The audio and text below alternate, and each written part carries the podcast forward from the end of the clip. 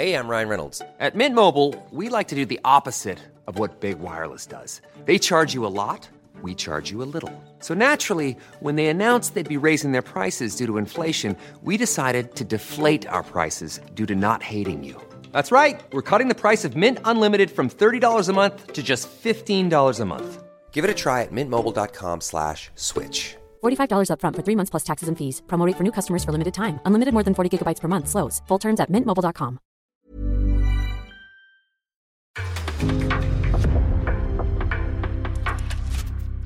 En podcast från Aftonbladet.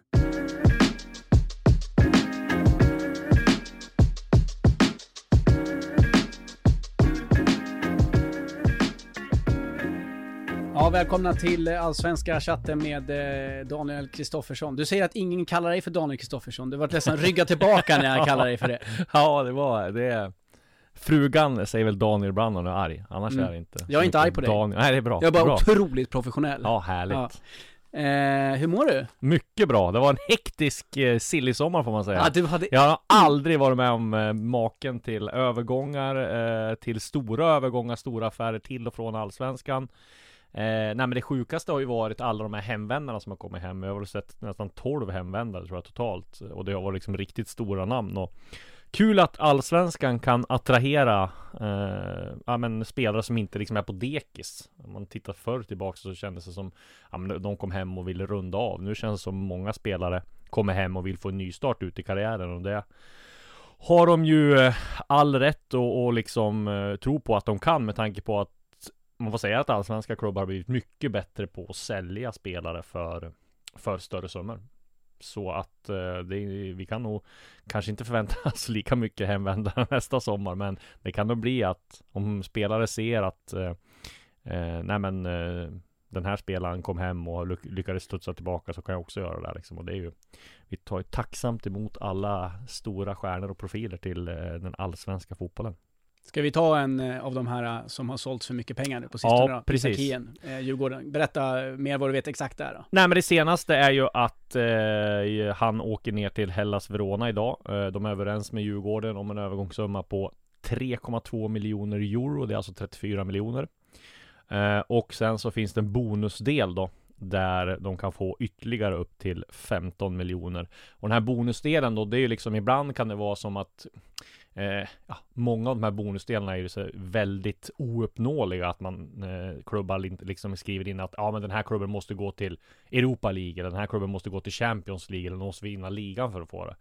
Eh, men här är det mer prestationsbaserat och här är liksom får Djurgården då som jag har förstått det 2,5 miljoner om man gör 20 matcher, ytterligare 2,5 miljoner om man gör 40 matcher för Hellas Verona, ytterligare 2,5 miljoner, drygt 2,5 miljoner om man gör 60 matcher och så sen upp till 80 matcher och sen är det också en bonusdel för om han gör en, en A-landskamp under tiden han spelar i klubben. Och jag menar, om säg att han stannar där i två år, vilket inte är ju orimligt, så känns det som om prestationsbonusarna kommer ju i alla fall slå in. Eh, kanske två och ett halvt, tre då, men ja, alltså upp till 60 matcher lär han väl göra totalt. Eh, och jag menar att ha, Isak Hien då, som kan välja mellan eh, två landslag, men som jag fattar det som så välj, jag, jag tror att han kommer välja Sverige. Eh, att han skulle göra en A-landskamp för Sverige inom det närmsta året. Det känns ju också väldigt realistiskt som man får, man får säga.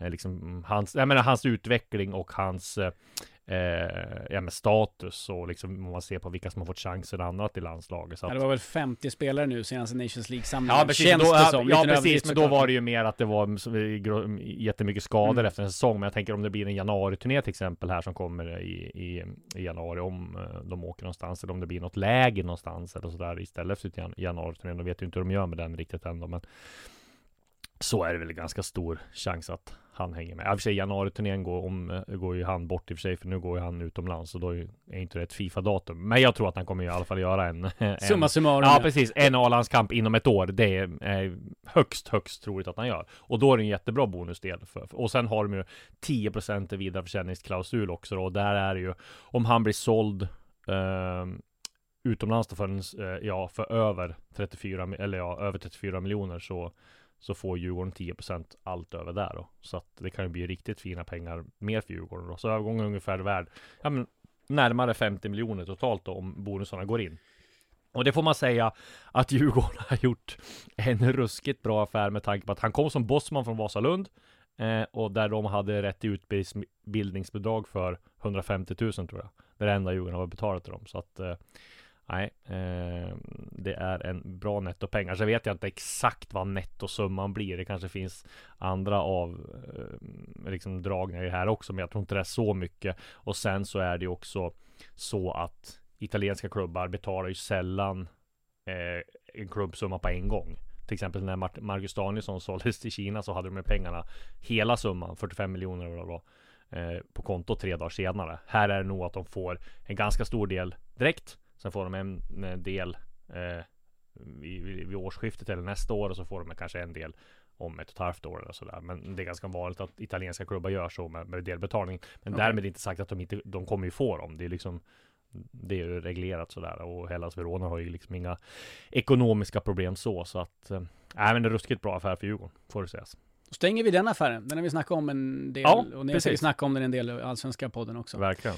Eh, ganska mycket lagspecifika frågor såklart som ja, kommer upp och, och, mycket rykten och, och, frågor om spelare in och spelare ut. Men vi börjar med en bred fråga. Mm. Eh, vad är det galnaste ryktet du har hört på sistone? Nej men det galnaste ryktet som, när man tänker efter, kanske inte är så galet. Jo det är det. Det är väl att Fredrik Ljungberg ska vara aktuell som eh, huvudtränare i Malmö. Eh, det har väl ett rykte som jag har nåtts av, men eh, inte riktigt fått det bekräftat. Men ja, ser man på historiken och sådär och vad han har åstadkommit i tränarkarriär så kanske Malmö ja, ska ta någon som har lite större meriter. Eh, å andra sidan så finns ju kopplingen där med Andreas Georgsson som är sportchef, numera A-tränare. Eh, och han har varit i, i Arsenal tidigare. Ljungberg har varit eh, tränare i Arsenal och men en väldigt kort tid, men han har varit i, i liksom akademin också, så att kopplingen finns där. Så, så, så orealistiskt skulle inte det vara, men jag tror väl att nej, det känns lite för, för galet, men eh, det... Skulle han passa tror du?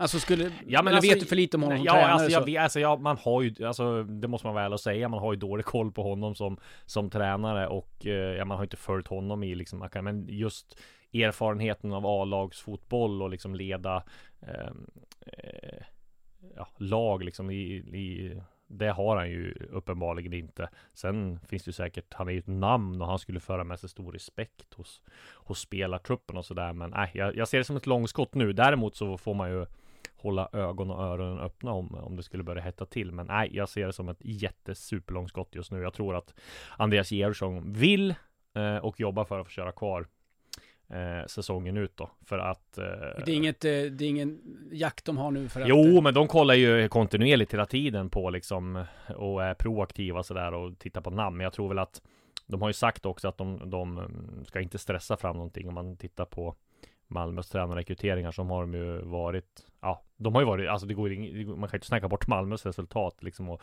sportchefen Daniel Anderssons fantastiska jobb eh, med att ta titlar, med att komma till Champions League, med att komma till Europa och sådär. Men, men det har ju varit ruljans på tränarsidan. Det kan man ju, det är ju ingen som kan förneka det. Sen, det kanske är en bra modell liksom att eh, man kanske inte ska ha tränare som är i, ja men tränare är ju väldigt sällan mer i en klubb än fyra, fem år. Men vilka, vilka hör då? För det kommer ju en del frågor här om just Malmö och deras tränarjakt. Vilka namn hör du? Är det de... Nej men det är de vanliga som det ryktas ja, om. Andreas Brännström, mm. Daniel Bäckström, Henrik Rydström som all, alltid där. Och de kollar ju såklart eh, svenska marknaden. Det vore ju dumt liksom. Och de, alla de tränarna var ju med på en bruttolista när de anställde Eh, Milos Milojevic. Så det är klart att man går en klubb går ju oftast alltid tillbaka till en sån bruttolista där man redan har gjort jobbet och där man har haft liksom intervjuer och sådär.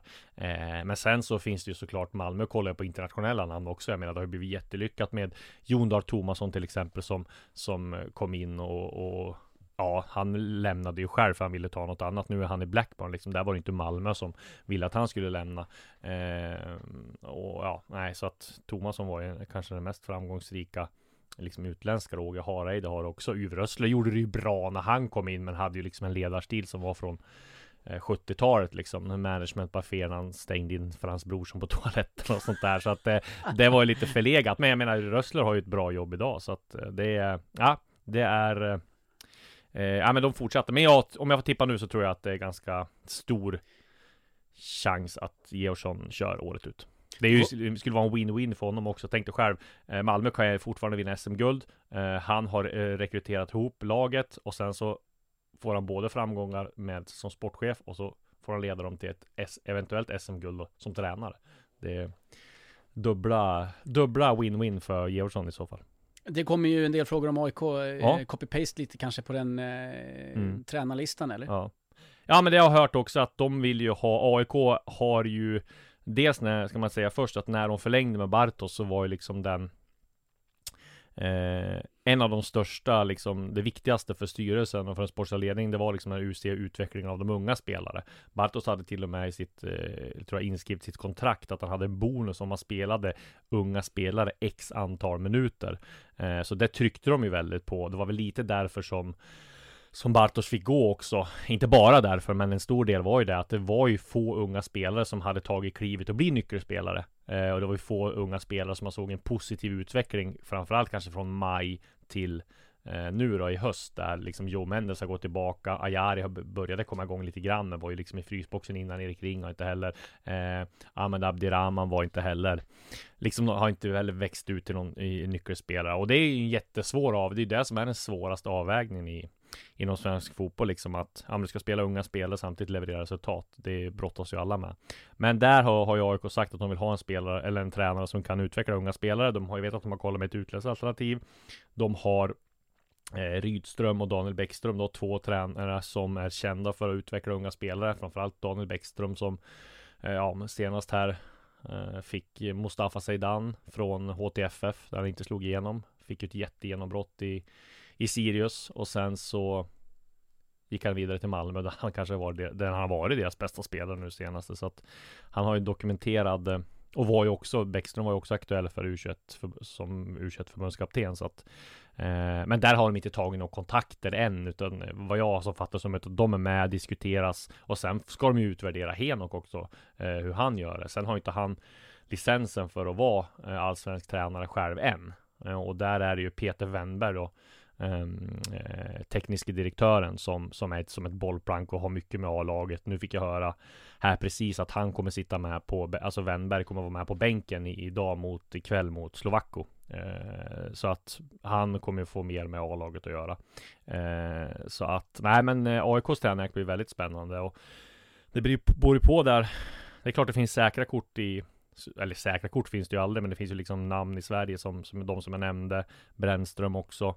Men sen finns det ju liksom eh, en flora och en uppsjö av utländska alternativ och där får man ju, där blir det svårare för där får man göra ett grundligt jobb liksom.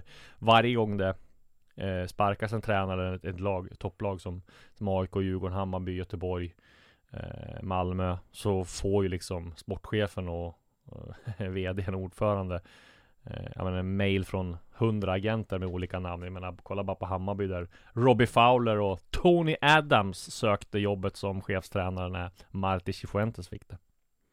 Ligger kvar kort eh, kring AIK. Eh, om det är några spelare som kan vara på väg ut där. Eh, vi pratade ju, senast vi talades vid så var det ju mycket snack om Bilal Hussein och det verkar ha Ja men, där vet, ja, men där vet jag att det finns fortsatt ut, utländskt intresse. Jag tror så här att AIK ser väl nu Eh, Eh, de har 0-3 ett jättesvårt eh, eh liksom läge.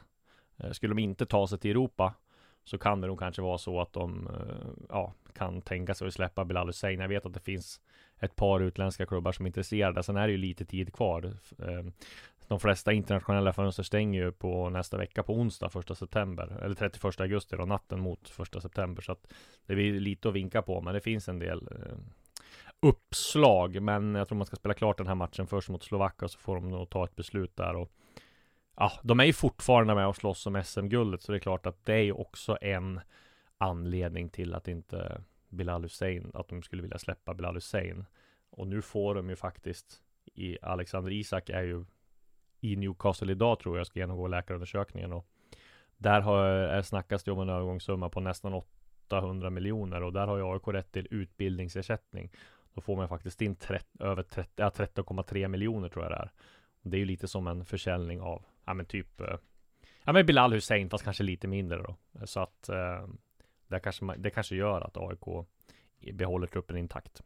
Det ska sägas också att eh, eh, det är alltså första september som är det internationella fönstret som stänger. Men sen har det ju, det är ju inte första gången vi skulle se det att eh, en allsvensk spelare skulle röra sig mot eh, arabvärlden heller. Sådana försäljningar har ju onekligen Ja, förekommit nu. absolut. När stänger deras fönster där borta? Ja men det är, de har öppet lite längre eh, tror jag eh, Samma sak med MLS har ju öppet ända till mars Turkiet har öppet lite längre Så det finns ju en del att spela på ändå som är öppet till december Jag har inte exakt koll på när För det har ju varit under pandemin så har det bytt och det har varit öppet igen och eh, Liksom under pandemin så kunde de i arabvärlden öppna fönstret helt plötsligt och, och sådär så att Men det, det stämmer, det finns en del länder som har öppet ett tag till och det är ju såklart Mm, till exempel MLS är ju en marknad som, som svenska spelare har gått till och eh, Vi kan ju ta den frågan nu, jag såg eh, vi fick en Mm. fråga om Rasmus Alm och St. Louis City i Elfsborg och där vet jag att eh, St. Louis eh, vill att han skriver ett pre-contract så han kan gå efter säsongen gratis då Men Elfsborg är ju väldigt ovilliga att släppa någon eh, som bossman De vill ju aldrig göra det så att Där försöker ju Elfsborg få en summa för honom Men St. Louis har väl som jag har förstått gjort av med en del av sin budget och det, ja, det pågår väl förhandlingar där men jag skulle inte bli förvånad om, om Rasmus Alm drar till St. Louis här inte innan första september utan lite senare kanske. Flickar emellan med en eh, lite lättsammare fråga från TikTok. Har ni själva spelat fotboll? Och i så fall vilken division samt lag? Vi kan ju stryka mig direkt från listan. Jag har spelat som högst i division 4 med Kovlans IF utanför eh, Sundsvall. Division 4. det- Fotboll, min känsla, jag har ju- jag har ju bara spelat hockey. Mm. Men känslan är att fotboll är så ner till division 6 så är det blodigt allvar.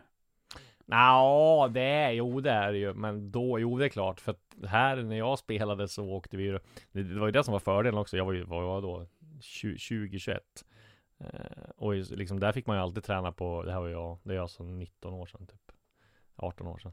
Eh, men då fick man alltid träna på jättefina gräsplaner, för mina kåran var liksom ett by, byalag, det är ju liksom en by på kanske 800, eller några hundra personer Eh, och så eh, fick man alltid åka runt och spela mot olika orter som låg utanför Sundsvall. Det är alltid jättefina eh, gräsplaner. Eh, vissa låg väldigt idylliskt ute på vid någon fors eller vid någon sjö. Och det var ju ganska mycket folk. Det var ju typ 100 pers på läktaren man kunde vara vid något derby och sådär. Så att, ja, det var härligt. Och det, men det är klart, då var det ju blodigt allvar. Men ja, nej, det var ju lite så att man hade lite, om man spelade en lördag så hade man ju bärs med sig i, i vad heter det, vad heter det, träningsväskan och sen så efter matchen så ja, hade man lagfest och sen gick man ut. Men det är ju en kolhydratladdning inför Ex, nästa omgång, precis. så det är ju egentligen inte så Han var konstigt. inte före, Sa, eh, var inte före vi drack. Även fast man kanske skulle tro det om man Ja. såg hur vi spelade. ja, ja, jag fattar. Du vet, Så sumo, sumobrottare så har ju den, eh, har jag läst, att de, Ja. de tränar ju på förmiddagen och sen så dricker de sex bärs och sover för att få i sig tillräckligt mycket kalorier. Men det var kanske inte så Nej, du jobbade. riktigt så eh, hårt är det inte i Norrland.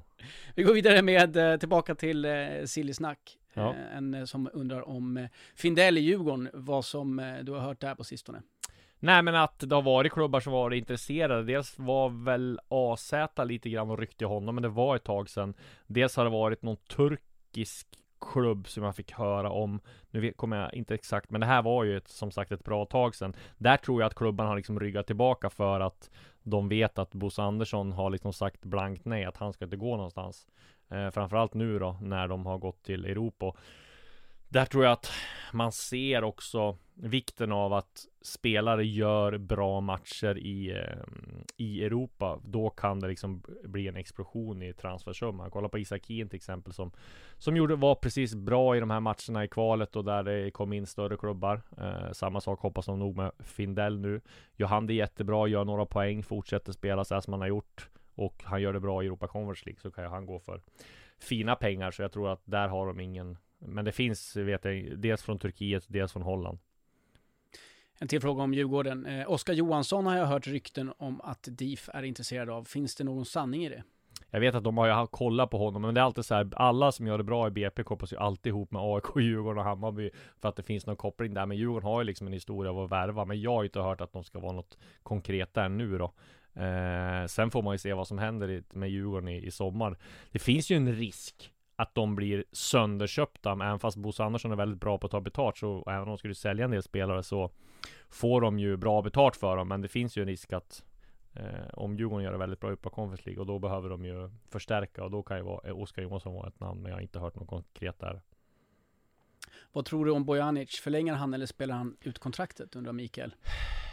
Nej, men jag tror väl att han eh, inte kommer förlänga. Jag vet att Hammarby har liksom fört diskussioner och vill förlänga med han eh, och är beredd att satsa väldigt mycket pengar på han långsiktigt. Samtidigt har väl han gjort det så jäkla bra nu också att han vill nog ta chansen och gå utomlands. Och det har funnits intresserade klubbar. FC Zürich har varit där och hugg, huggt på honom vet jag.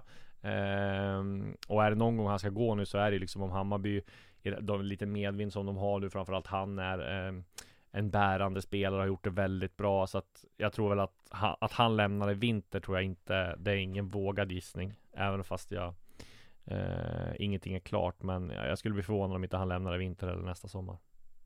Sebastian Olsson till Blåvitt igen? Frågetecken. Ja, det har jag inte hört någonting om eh, än. Däremot så är det väl som jag fattade som eh, Mikael Wagner avslöjade här att eh, Jallo var väldigt nära Brescia och nu har det kommit rapporter från Italien som säger att det är klart så att Blåvitt behöver ju pengar och det finns ju unga spelare där. De har ju sålt Wilhelmsson och Jallo också så det är väl eh, rätt om Blåvitt säljer honom nu och cashar in och stabiliserar ekonomin så kan de bygga vidare. De har ju en väldigt bra grund att stå på nu med Ja men med det lag, för dels det lagbygget de har, dels med Stare som tränare, dels med Håkan Nilsson som eh, ja, eh, boss över värvningar och klubbdirektör och sådär. Så att, nej men eh, att Jallo försvinner sen eh, får de väl hålla hårt i de andra spelarna. Men jag tror väl att det, det blir bara han i så fall. Som sagt, med tanke på eh, hur fönstret ser ut nu så är det väl naturligt att vi pratar om spelare ut. Men ja, det är en del frågor de spelar in också. Ja. Och det är väl klart att du ju rykten om, om vad klubbar är intresserade av inför nästa säsong Exakt. bland annat. Eh, en öppen fråga så kring just Blåvitt då. Är det någon du har hört ska vara på väg in? Nej men jag tror ju att Blåvitt kommer göra ett nytt försök med eh, norrmannen som de försökte värva från eh, eh, Eh, Norge här senast. Eh, Tobias Christiansen hette han va? Eller vad? Eh, ja, något sånt. Eh, vad jag har hört så. Han ville så väl till till Blåvitt, väldigt mycket till Blåvitt. Eh, så att ehm, där är det inte omöjligt att de gör ett, ett nytt försök med honom. Även fast de värvade in Markovic så tror jag att han är liksom en helt lite, lite annan spelartyp. Som jag tror att Blåvitt skulle må bra av. Eh, sen för att tänka efter, har jag hört något mer om Blåvitt? Nej det har jag inte men Sorga är väl skadad och han lär väl Lär väl tyvärr ehm, eh, Inte Han lär väl lämna här Även fast han är populär bland fansen och så, där, så lämnar väl han i I eh, vinter som jag fattar det som Det finns alltid någon hemvändare som de har i åtanke säkert Göteborg. Ja, ja absolut. Men vem skulle det vara om man tänker det här nu? Uh, nej, uh, ja vi får se. Men det är väl inte först i vinter. De har gjort av med en del pengar också. Jag menar Pontus Dahlberg på fyra och ett halvt år. Det får man ju säga var ruskigt bra. Det är flera stycken här som eh, noterar rykten om Jonas Knudsen är på väg till dansk klubb. Stämmer detta? Han bör ju sökas, jag har inte hört någonting om det, men han bör ju sökas efter en, en, en ny utmaning. Eh, han verkar vara helt iskall hos Georgsson och var ju till och med petad när Erik Larsson skulle, skulle alltså det var klart att han skulle lämna så och en halvskadad Martin Olsson går före så det är nog inte omöjligt att han lämnar. Han är nog väldigt missnöjd med eh, situationen som det är nu. Några som är, eh, vi har varit inne på Djurgården lite grann, men återkommande fråga är kring eh, Asoro som, eh, att han ska på väg ut och mm. någon som har hört här en prislapp på 30 miljoner kronor. ja, det tror jag absolut om eh, Isak Hien går för Gå för en, över det så ska de väl ha bra mycket mer för, ska de väl ha minst 30 för, för Asoro. Nej men det vet jag att det finns eh, eh, toppklubbar i Turkiet som har varit här och scoutat honom. Eh, det finns eh, flera klubbar i Belg Belgien som följer honom. De har inte fått in något konkret bud ännu, men det jag vet det är att Djurgården är medveten om att det finns klubbar som är beredda att köpa, som vill eh, lägga bud. Eh, men där tror jag också de har hindrat dem lite grann för att Asoro är ju en viktig del i laget nu Eh, och ser offensivt så om han skulle försvinna då så tappar de dels det här kontringsspel som de kan ligga på och när de ska in och spela i Europa Conference League nu, jag menar där har du ju en spelare där värdet kan öka något enormt om de låter han spela. Han är ju den åldern där han kan liksom prestera max. Han, eh, eller prestera så att de kan få ut max av honom. Han har gjort det väldigt bra. Han avgjorde ju här eh, senast mot Apoel och de är ju ett bra motstånd liksom och DC-klubbar. Så jag tror att där har ju Eh, Bosse, de tror jag, eh, Henrik Bergen och Bosse Andersson tålamod för att nu ska de casha in på Azor och kanske till vintern eller rent av nästa sommar. Men, äh, men att Azor och Hjalmar Ekdal blir liksom nästa stora försäljningsobjekt från Djurgården, det, det är jag säker på. Sen är det bara frågan vart de hamnar och när de går. Och hur mycket såklart, för det är det Ja, precis. exakt, exakt. det är den lilla detaljen också. Eh, det har varit ganska mycket frågor om eh, Alexander Isak. Vi pratar ju främst såklart om, om allsvensk fotboll här. Ja. En intressant eh, fr- fråga i det där är ju att det har lyfts mycket om det etiska i hans Ja, roll. precis. Eh, vad står du i det? Ja, men jag tycker väl som alla andra att eh, det är ju sjukt trist att, eh, nej men dels eh, Nej men dels att eh, det har blivit så normaliserat, alltså spelarna tänker ju inte på det där nu. Jag menar man kan ju gå till, ja, dels var det Abramovic som började med den här kopplingen till Putin, sen har du ju Manchester City och hela Abu Dhabi Group-projektet. Och dels har du Qatar med Zlatan och alltihopa. Eh, men, men det här är ju något liksom, det är ju, känns som litet ett snäpp värre med den här eh, galningen som äger det. Och det är klart att det är, men jag hade ju gärna sett att han gick till en annan klubb än Newcastle, men ja. Jag tror inte spe, spelarna i den världen är så liksom eh, De har blivit så normaliserade så, bland klubbar och sådär att de, de tänker inte på det. Hey everyone, I've been on the go recently Phoenix, Kansas City, Chicago. If you're like me and have a home but aren't always at home, you have an Airbnb. Hosting your home or a spare room is a very practical side hustle. If you live in a big game town, you can Airbnb your place for fans to stay in. Your home might be worth more than you think. Find out how much at airbnb.com/slash host.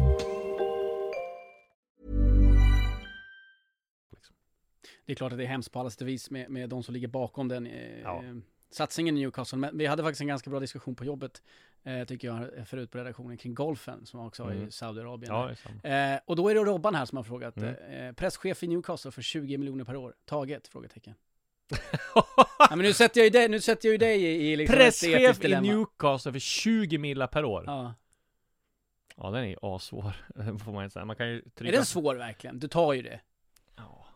20 Tänk kan, inte på att vi kan, try, kan trygga framtiden för, Ja. för familj. Ja, det Ja är men det sätter ju jättesvårt. samma, man sätter ju samma aspekt som spelarna har det. Det är ju lätt att bli Ja. hög, högtravad när man sitter där Men tycker det är... presschef, är, det är ändå något annat skulle jag säga.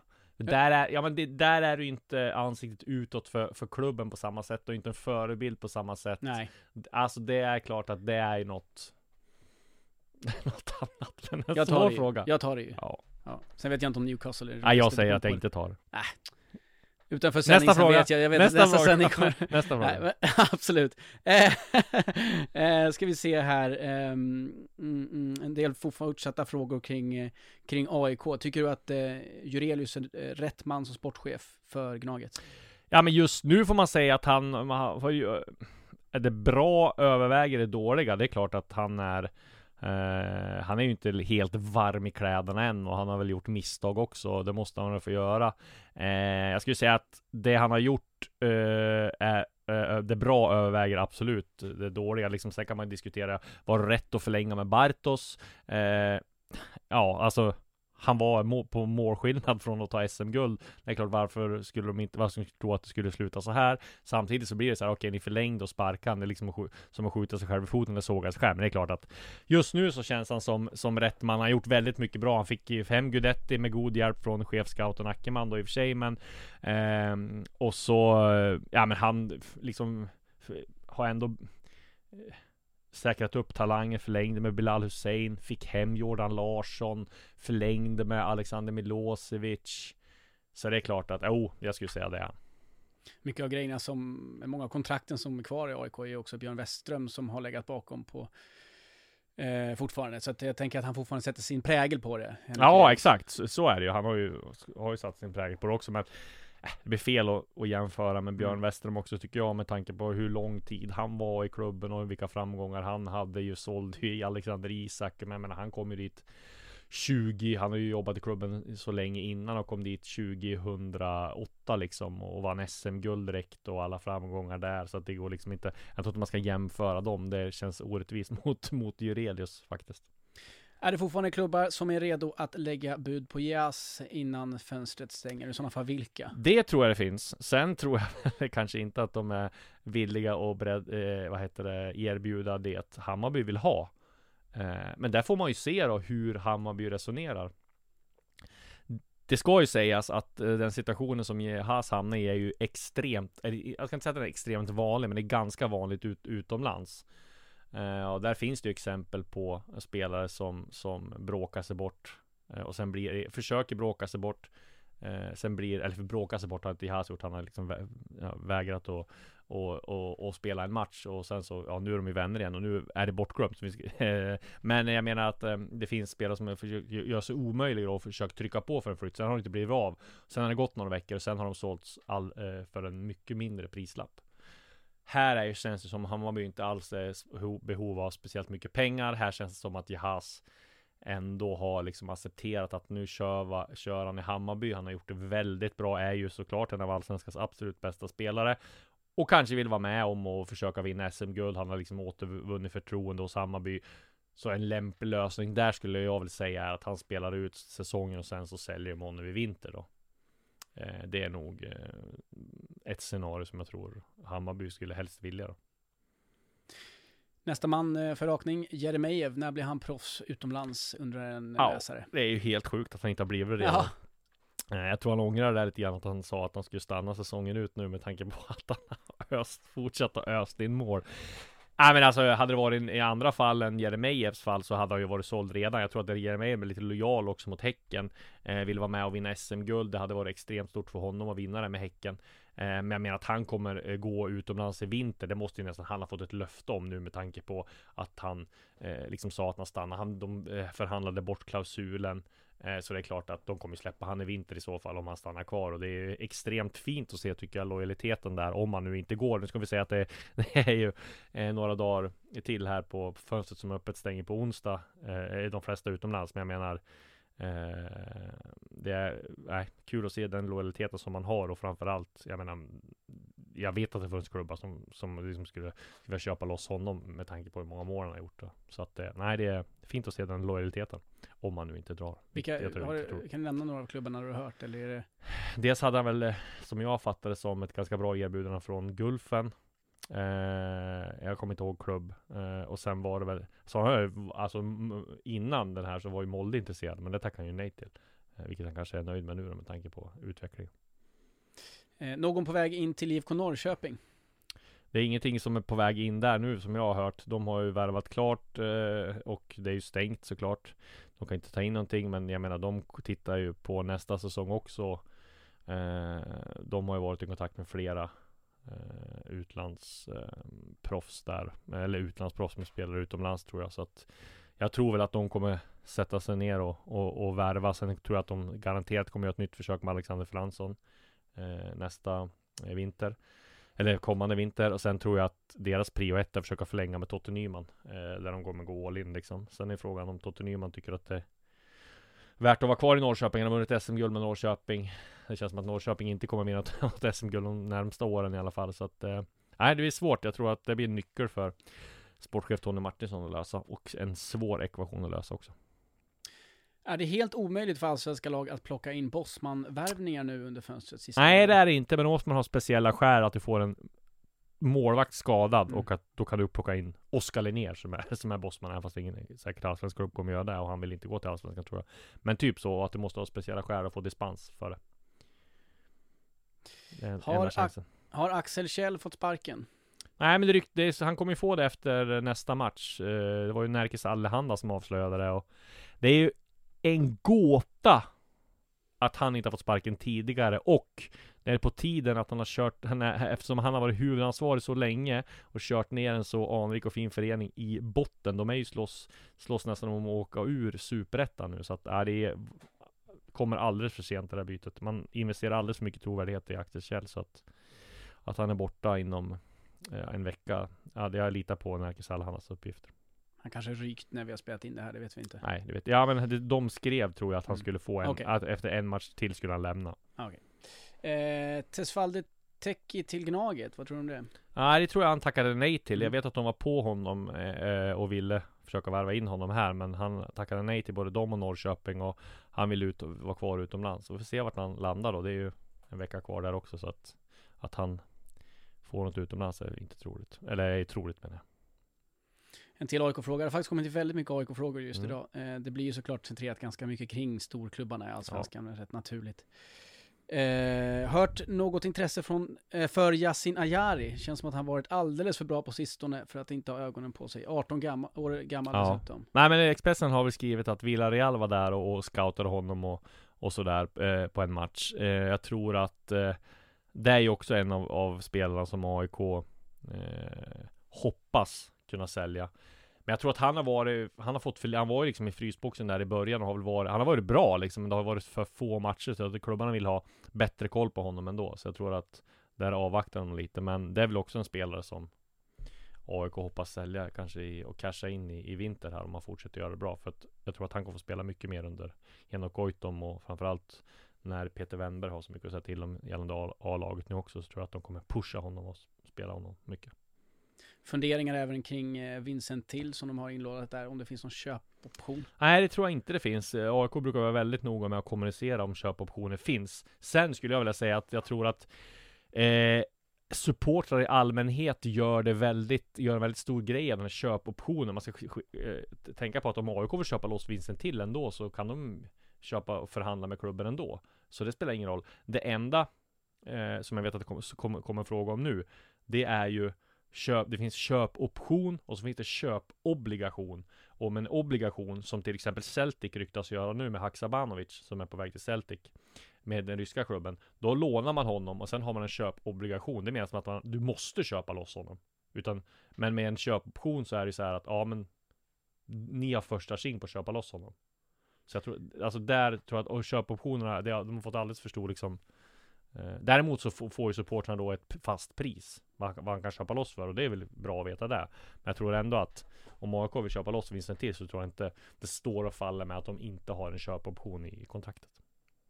Haksabanovic är det ju en del som undrar. Ja, precis. Nej, jag fick ju reda på att eh, i förra veckan här att um, Celtic, det ska vara så här, Celtic var intresserad för tre veckor sedan och ville köpa loss honom. Då var han för dyr och kom inte överens med Rubin Kazan. Rubin Kazan desperat efter pengar. Intresset eh, Eh, avtog. Eh, Sead Haksabanovic skulle tillbaka och träna, börja träna med Djurgården förra måndagen. För att hålla igång och kanske skriva på, alltså, för, för, eh, skriva på ett lånekontrakt då. Eh, men då hade, kom Celtic in i bilden igen. Eh, och då um, åkte han, eh, då kunde han inte träna för han riskerade att liksom Eh, ja men eh, om han skulle bli skadad så riskerar ju hela dealen att falla då om han skulle bli det. Eh, så då, då sa han att jag kan inte träna på måndag och så och nu har de hållit på med Celtic här eh, väldigt länge. Nu kom det senaste från Celtics eh, efter att jag skrev det där så har det en massa skriverier och jag tror jag var med i tre, två eh, podcaster och Celtic-fans och sagt att eh, Ja men pratat om Haksabanovic och sådär och, och nu kom det senaste från en skotsk reporter att de är överens med, alltså Celtic är överens med eh, Rubin Kazan om en lån med en köpobligation och att han är i i, i eh, Skottland nu och um, ska försöka göra, eller ska göra läkarundersökning och skriva på. Sen kommer ska man säga det att Djurgårdssupportrarna ska inte sluta hoppas när de kan sluta hoppas Det är när han skriver på för Celtic För att eh, Haksabanovic är ju registrerad för Djurgården Så så länge han inte skriver på så finns det ju en chans att de kan ta Okej. in honom nu. Och, och där behöver man inte fundera kring något fönster Nej då, precis, där han är redan registrerad exakt, han är redan registrerad och den här Fifa-dispensen från Ryssland då som är, då blir det ett lån till sommaren. Ja, så han skulle ju, Så jag, teoretiskt skulle han kunna vara klar för Djurgården igen då, den, säg mitten av september något sånt där. Ja, han skulle vara klar på Djurgården imorgon, Ja. eh, typ Om eh, Haksaban, om dealen bara kraschar nu Mm. eh, Av någon konstig anledning Då kan han åka tillbaka och börja träna med Djurgården och skriva Okej. på Så det håller ju såklart alla Djurgårdare för, det är rimligt. Jaha. Eh, var spelar Samuel Brolin nästa år? Ja, bra fråga, men eh, Ja, jag har ju svårt att se att han spelar i AIK till exempel Vad tycker du kring den situationen? AIK har ju ändå skeppat iväg en, eller skeppat iväg en. Nu, här har vi senaste om, Okej. eh, kom för nio minuter sedan Celtic will pay Rubin Kazan just um, eh, 1.7 million pounds for ringer Sead Haksabanovic despite the Russian splashing for Haksabanovic is joined on loan with obligation to buy Sport Business Gazeta Kommer från, från Ryssland och de brukar ha bra koll på sina Så att, ja Då kan de snart sluta hoppas då. Men inte riktigt ännu. Precis Det har varit så kul också Eh, kul också att Celtic har fått så här liksom Announce Haksabanovic typ Sen jag skrev det där Om att, om att han var, var på väg dit för typ en och en halv vecka sedan Announce Haksabanovic har varit på Celtics officiella Ja, skitsamma Vad sa vi? Eh, minns ej, men, men skotska, alltså har eh, Rangers gått om Celtic där igen eller? Nej, Celtic vann eh, Men jag såg att Rangers var, de gick väl vidare till Champions League nu va? Eller? Jo, men Celtic är ju redan i Champions League Direkt, direkt kvalificerade till Ah, gruppspel Okej, de vann senast. Ja, Ja, de vann för jag vet inte, okej. Ja. Ja, jag var bara ett litet intresse sådär. Ja. Nej, de är ganska jämn nu Förr var, Okej. det, förr, förr var det ju alltid så här att det var Jo, men och sen så Ja, Rangers var, också. ja exakt så, Men nu är det jämnt skägg Som man Okej, säger bra. Då har vi avklarat det. Ja. Skotska delen av den här podcasten. Exakt eh, är Kurtulus på väg bort från Bayern? Nej men det finns det ju eh, Som de skrev från eh, Italien här för några veckor sedan Att Cremonese vill köpa honom Och där vill ju Bayern också ha riktigt bra betalt uh, Kurtulus är ju yngre än Isakien Och har gjort A-landskamper va? Eh, så att eh, Ja A-landskamper har han gjort för Sverige Det gjorde han ju Men eh, eh, han är, där får vi nog räkna med en ganska stor prislapp Men jag tror att Hammarby kommer göra allt för att inte sälja honom Han är ett år yngre än än eh, Isak- Hi- Isak Hien. Så att eh, skulle då bli dyrare än Hien om man går. Mattias har en fråga här eh, kring din arbetssituation främst tror jag. Mm. Eh, I silly-tider, hur värderar man uppgifter som kommer in nu? Eh, finns det en risk att man springer säljande klubbars ärende när, man, eh, när uppgifter kring hur många klubbar som är intresserade eh, av till exempel Hien sprids?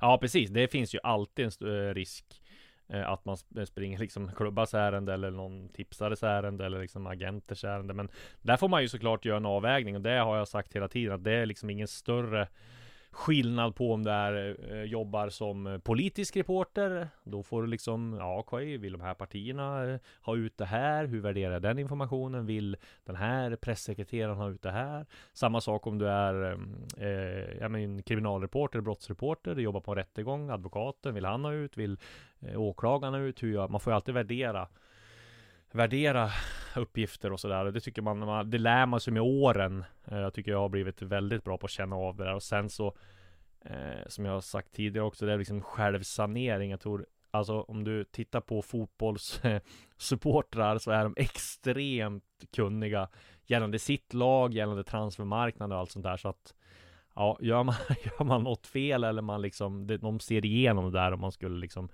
missbrukar det där på något vis att man skulle skriva om allsköns eh, klubbar och så blir det inte så liksom. Så att det är typ en självsanering och eh, det är ju på så sätt eh, skulle jag säga att liksom vara fotbollsreporter eller sportjournalistiken, där tror jag det är svårare att man blir bedömd hårdare av de man skriver till. För att om du är skriver om politik eller skriver om liksom allmän samhällsfrågor så tror jag att gemene man kanske inte är lika insatt i de ämnena där just eh, fotbollssupportrar har specialkunskaper om både sitt lag och man liksom har det som fritidsintresse så att det, det är ju, där tror jag att det blir någon form av, ja, det tror jag de läser igenom ganska snabbt om man skulle hålla på med något sånt. Och allt du känner så här, det här kan väl inte stämma? Det slänger du in i sillybloggen. Exakt. Nej, det är ju mer, där tycker jag också man måste skilja, skilja på, på vad heter det, jag menar utländsk silly season och eh, liksom allsvensk silly season. Jag tycker, alltså, om du tittar på till exempel sån som Fabrizio Romano till exempel. Han är ju, ja men trovärdig och sådär, men där är ju mer han har ju liksom mer gått från att vara en reporter till att bli en influencer får man säga. Han är liksom, klubbarna använder ju honom eh, när de ska presentera spelare och sådär i, så har de gjort. Och det är liksom inte så konstigt, jag menar, en spelare Ja men säg att de har tre miljoner följare på Instagram och sådär Fabrizio Romano har 10 miljoner följare Mm. liksom Där vill, där vill de ju säkert eh, vara vara en del att han gör det för det blir liksom en form av marknadsföring. Jag menar om Bianca Ingrosso har 1,5 miljoner följare och får tjäna väldigt mycket pengar Vad är det de tar? 500 000 för ett inlägg liksom. Vad, Då kan du tänka dig om Fabrizio Romano har 10 och Man får den exponeringen. Så att det, eh, det ska man också skilja på tror jag. Just Silly-bloggen eh, utomlands och utländsk silly och liksom allsvensk. Som sagt, det har varit en del frågor om eh, eh storklubbarna i Allsvenskan, men eh, vi har fått in en del eh, frågor rent generellt om, om många lag. Eh, en fråga här från Halle. Bör Hagblom i Giffarna ersättas? Han har varit ansvarig nu i snart tre decennium och aldrig lyckats etablera föreningen i Allsvenskan. aldrig lyckats etablera föreningen i Allsvenskan, det, det håller jag nog inte med om. De var väl rätt eta- etablerade där för ett tag Mm. sedan när de hade Tommy Bergersen, Johan Andersson, Hasse Berg, Ante Yngvesson. Då var de ju bra på gång. Det som är svårt tror jag, Urban Hagblom eh, liksom lever ju och dör för GIF Sundsvall och eh, har ju en specialkunskap om staden och ja, med näringslivet och sådär som vi få andra har. Grejen med det tror jag att Sundsvall inte har Liksom, det, det finns väl få som vill göra det jobb han gör. Liksom, som sportchef i Allsvenskan eller klubbchef så ska du ju liksom leva med jobbet dygnet runt. Eh, och liksom i Sundsvall, vad kan Urban Hagblom ha där? Det är inte säkert att han har någon, han har ingen superlön där liksom. Och eh, säkert inte ens i närheten av att tjäna jätte, jättebra om man räknar ut hur många timmar han jobbar per dygn. Eh, så jag tror, dels tror jag att det är svårt att locka folk till Sundsvall geografiskt. Eh, för att, ja, jag älskar ju Sundsvall och sådär och det är en fantastisk stad, men jag tror att eh, den kompetensen som behövs av de folk som, som det finns att välja med så tror jag inte det är så jättemånga som, som eh, är beredda att flytta till Sundsvall och göra det jobbet. Dels har ju Sundsvall en väldigt dålig ekonomi, tror jag inte lockar så mycket många heller. Så att det är jättesvårt. Det har ju varit på gång ett par gånger att han ska liksom ska lämna och det fanns ju någon fråga där för några år sedan tror jag om Patrik Eriksson Olsson eh, som var lagkapten i Djurgården men som är från Sundsvall och han hade varit jättebra men han tackade nej och det är väl något typ en sån Kane Dotson har varit sportchef också men och det är väl några sån då i så fall som som skulle kunna ersätta men jag tror att ja sen har ju han liksom ovärderlig kunskap om staden och kontakt med näringslivet och sådär men Ja, det, han gör ju bra och dåliga saker och det känns som att ja, det här kanske inte har varit jättelyckat med värvningarna från USA. Ronaldo Damos har väl varit hyfsad, men nej.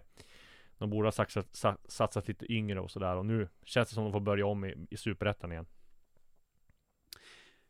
Borde inte någon toppklubb sno åt sig Kevin Jakob som har utgående kontrakt? För, finns det flera klubbar i Sverige som kan ge honom ett bättre kontrakt än Göteborg? Jo, men det tror jag, men då tror jag att han i så fall siktar på att gå utomlands. Om han nu inte skulle förlänga med IFK Göteborg så tror jag väl knappast att han hellre går till Malmö eller något sånt där. Då tror jag väl hellre att han går utomlands och att han i så fall annars kan han ju få förlänga med Göteborg. Jag menar, så dålig ekonomi har ju Göteborg så de inte kan erbjuda han ett jättekontrakt eller ett jättebra kontrakt för hans ålder och sådär. Så nej, det tror jag. Jag tror inte han går till någon annan klubb i Allsvenskan. Det tror jag inte.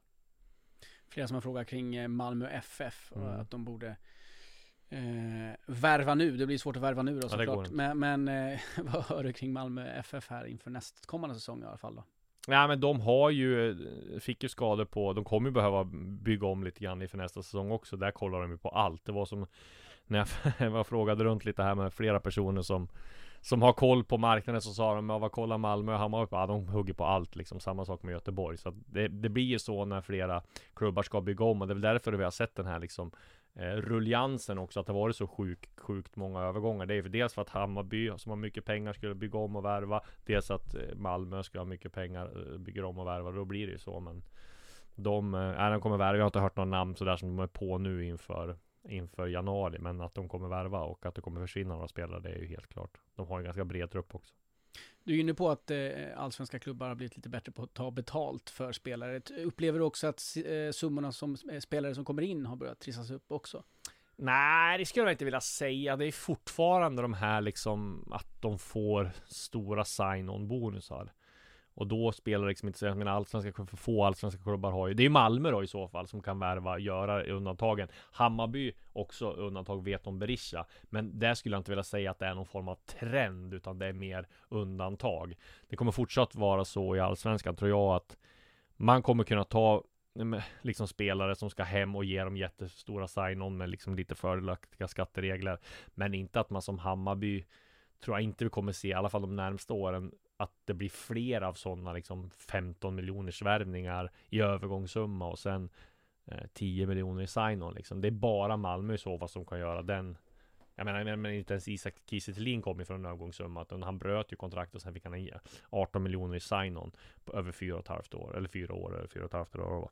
Så att, nej jag tror inte, jag, tror, jag upplever inte att övergång, däremot så upplever jag att själva paketen med löner och så, eh, bland Hammarby, Malmö, eh, AIK lite grann, har kanske trissats upp att man betalar högre sign-on än tidigare. Det gör man absolut. Eh, men inte övergångssummor ska jag säga. Men det, det handlar om en, en eh, rejäl sign-on så att en spelare som kommer tillbaka kanske kan eh, bygga huset. Ja men precis så är det ju. Ja, Ja, precis, exakt så är kanske. det. Och, och, och då kanske man svarar, ja, ja det har blivit mer pengar, mer pengar till spelarna om man Ja. säger så då. Mm. Att klubbar är beredda att lägga mer pengar på spelare, ja det, det kan vi säga. Funderingar här kring Alexander Axén finns också faktiskt. Vad hans, hur hans framtid ser ut. Om Ja, men han har väl sagt själv att tränarkarriären i princip är över, att han Mm. satsar på det här, eh, satsar på tv-grejen nu. jag tror också att om man tittar tillbaka så får man inte vara från tränaryrket allt för länge. För då blir man ganska bortglömd. Jag brukar alltid ta exemplet när Rickard Norling fick sparken från AIK och han hade gått arbetslös och han hamnade i Assyriska. Han var rädd att bli bortglömd liksom. Han måste ha ett jobb ganska fort. Samma sak Men du blir inte bortglömd tänker jag när du jobbar som expert i tv. Det är den sista. Nej, men det, ja, nej precis. Nej, och det har ju, det ska man säga, det har ju blivit en grej för att man ska hålla sig varm. Men jag tror Axén var jag kanske inne på sista varvet nu för att bli varm. Han har varit där ganska länge. Eh, men jag skulle säga också Andreas Sam likadant när han tog Vejle och, och sådär. Och, eh, det blir lätt att, att man, man måste hålla sig het som tränare. Och det Alltså, jag. men, men det är som Hasse Backe till exempel. Han var ju kanske expert. Eh, Ja men precis, men Hasse Backe får man ändå säga, han har kommit till åren. Nu tänker jag Ja, mer jo. på, på unga, alltså lite yngre eh, än honom. Eh, jag tycker ha- det låter bekvämare att vara tv-expert ändå än att vara allsvensk tränare. Ja, det är det Lite mer säkert. förlåtande. Fast att det kan, man kan få en del skit också Ja, som ja expert. absolut. Har du fått in några frågor på, på din eh, Twitter? Det ska vi kolla. Jag slänger in emellan här en eh, allmän fråga från TikTok. Vilka vinner allsvenskan? Nej, jag står, får ju stå fast och jag är ingen som ändrar.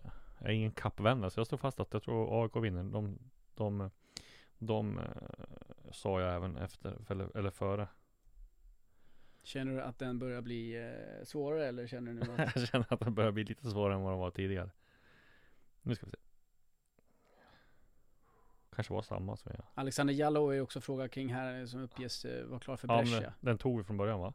det gjorde du kanske, ja. Förlåt. Mm. Eh, Så bra lyssnar jag ibland. Haksabanovic och Kurtulus. Nej men det var de jag fick fyra, fem frågor på. Alla Mm. skrev de alla så att um, de svarade vi på.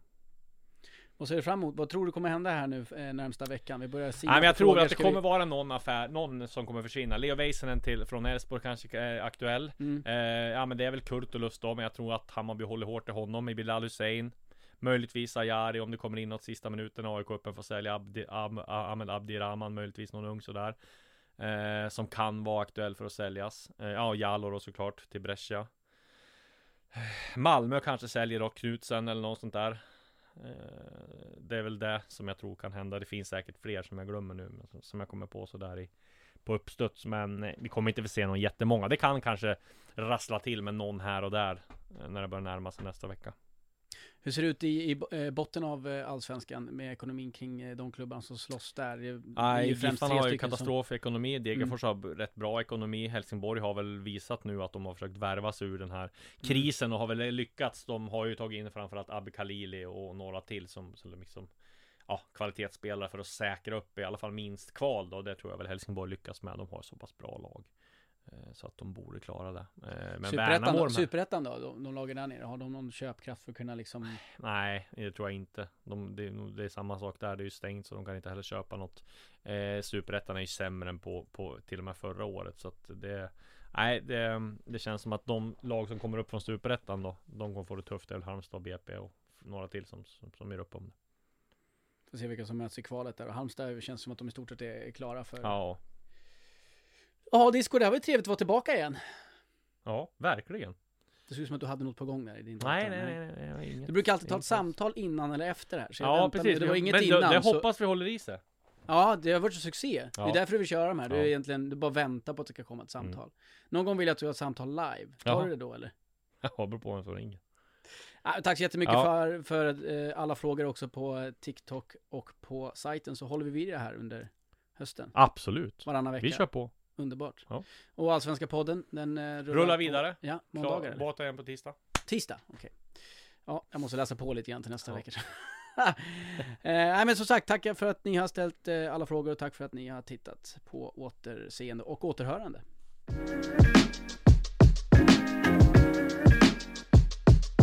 Du har lyssnat på en podcast från Aftonbladet. Ansvarig utgivare är Lena K Samuelsson.